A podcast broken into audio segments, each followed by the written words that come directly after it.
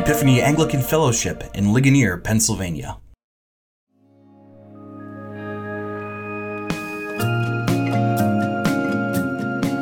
Welcome to Learning with the Lion, a community read through of the Gospel of Mark. Over the summer of 2023, members of the Ligonier community are coming together to walk through a 13 week exploration of Jesus' life, practicing reading the Bible together and asking what it means for everyday life. For more information, visit epiphanyligonier.org slash mark, where you can also sign up for our companion e-newsletter.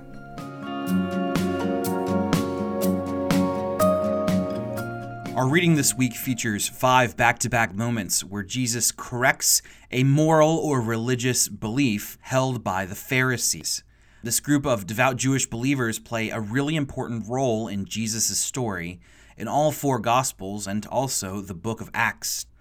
If we're going to learn about Jesus' ministry, it really helps to know about this denomination of Jewish spirituality and political thought that Jesus frequently offends. So here's a short lesson in the history of the Pharisees. First, you need to know about synagogues. If you read your Old Testament, you know that the final historical events of the Old Testament involve the great exile of the Jewish people in 586 BC. And that's the year that Jerusalem is sacked by the Babylonians, the temple is destroyed, and all of the educated and elites of Israel are led away into slavery. And this leaves the people of Israel scattered across the ancient world, some in Babylon, but others fled and found refuge in cities like Antioch in modern day Syria and Alexandria in modern day Egypt. The destruction of Jerusalem it leaves God's people without a centralized place to gather and to worship. And this is when the great tradition of the synagogue comes to emerge. The word synagogue comes from the words bringing together, and outside of Jerusalem, these were houses of prayer and worship, which became the focus of Jewish life and education and culture. This is where the people they learned the Torah. They learned about God's promises and God's laws. And it's where they prayed and worshiped now that the temple had been destroyed. Synagogues became the centers of how to remain faithfully Jewish in a foreign and sometimes hostile land. Now that you know about the synagogues, the next thing you need to know about is the Greek concept of Hellenization.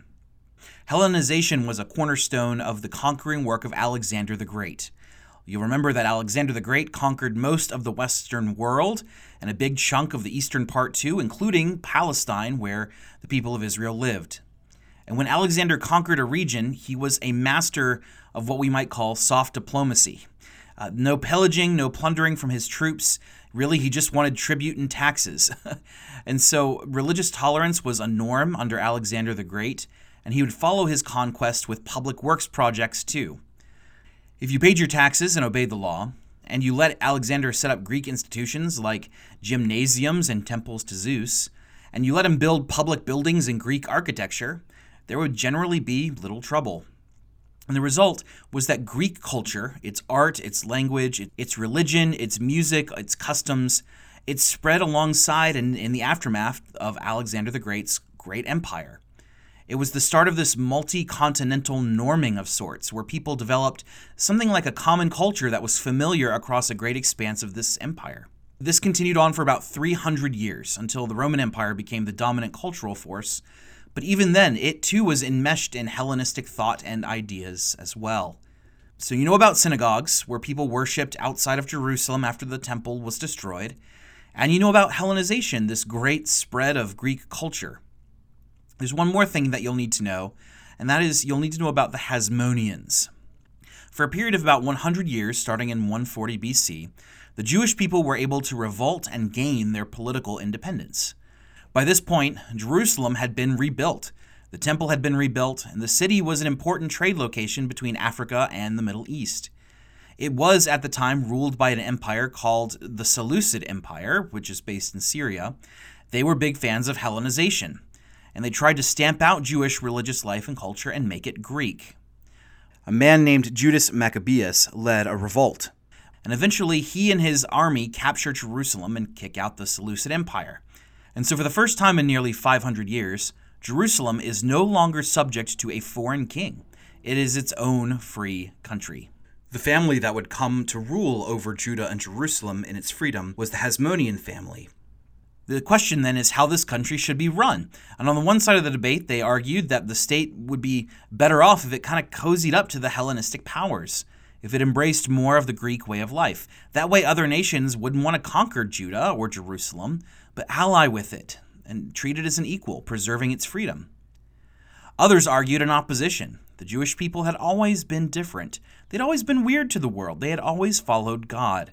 And whenever God's people embraced syncretism, God allowed another nation to conquer them.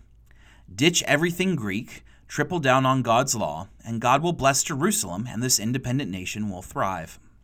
This first group, the group that approved of Hellenization, was called the Sadducees, named after a famous Old Testament priest named Zadok. The Sadducees tended to concentrate in Jerusalem around the temple. They lived a more urban and metropolitan lifestyle. They had more in contact with Hellenization. They tended to be of a higher socioeconomic class. They were the ones arguing that a little more Greek in the life of Jerusalem would help preserve the nation's independence. The second group, the group that argued to triple down on God's laws, were the Pharisees, named after the Hebrew word for spread out and separated. The Pharisees tended to be in more rural areas. They organized around those synagogues that we mentioned earlier, and they embraced most socioeconomic classes, including the lower classes they tended to be a more populist movement. And when Jerusalem was captured by the Romans in 36 BC, overthrowing the Hasmoneans, the public threw their support behind the Pharisees. The Sadducees could not make it work, and so the Pharisees were the new way of trying to preserve the culture and the religion of the people of Israel. The core theology of the Pharisees was this they believed that their relationship with God, the freedom of their country, and the state of their soul rested in their ability to obey and follow God's law to a T. It's hard to overestimate how important it was to the Pharisees to follow God's law. By the time of Jesus' ministry, it even got to the point that the Pharisees made extra laws on top of the laws that God gave them. These bonus laws, called traditions, act as a line in the sand. If we don't break these man made laws, then we won't break God's laws. So obey these man made laws for the sake of our salvation, for the sake of, of our country's national security. The disobedience of one person to not obey the laws of man, for the Pharisees, it wasn't just a matter of moral ethics, it was a matter of national security, a matter of national welfare. And surprisingly, Jesus spends a lot of our time in our reading today, in Mark's gospel, in every gospel, frankly, correcting and confronting these Pharisees. And, and that's really interesting because you might think Jesus was all about keeping the rules, but the reality is much more complex. They may have gotten the rules down, the Pharisees, but their hearts were not in line with God's expectations. They made the proper sacrifices, but they didn't love their neighbors. They would tithe off the harvest from their backyard herb gardens, but they wouldn't help a neighbor in financial distress. They would observe the Sabbath as God's law, but they would not lend a hand to anyone who needed help on the Sabbath. They would publicly tell people to love their mother and their father, but secretly, some of the Pharisees themselves declined to help their own parents because they would say things like, God comes first. They're so concerned with adding and following rules, they didn't take into account how these rules impacted the poor, the sick, the tired, and the vulnerable. These are all critiques that Jesus will make at some point in the Gospels, and even though a handful of Pharisees, notably Nicodemus, come to agree with Jesus, most will hear these critiques as existential threats to their way of life and to their understanding of Israel's prosperity and security. It's enough that by the end of our reading, the Pharisees conspire with a local political party to end Jesus' ministry and destroy him.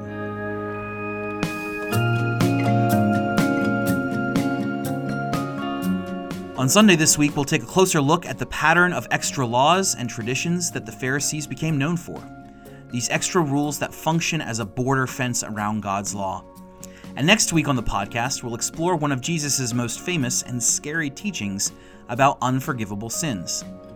Until then, have a great week and see you Sunday, if not sooner.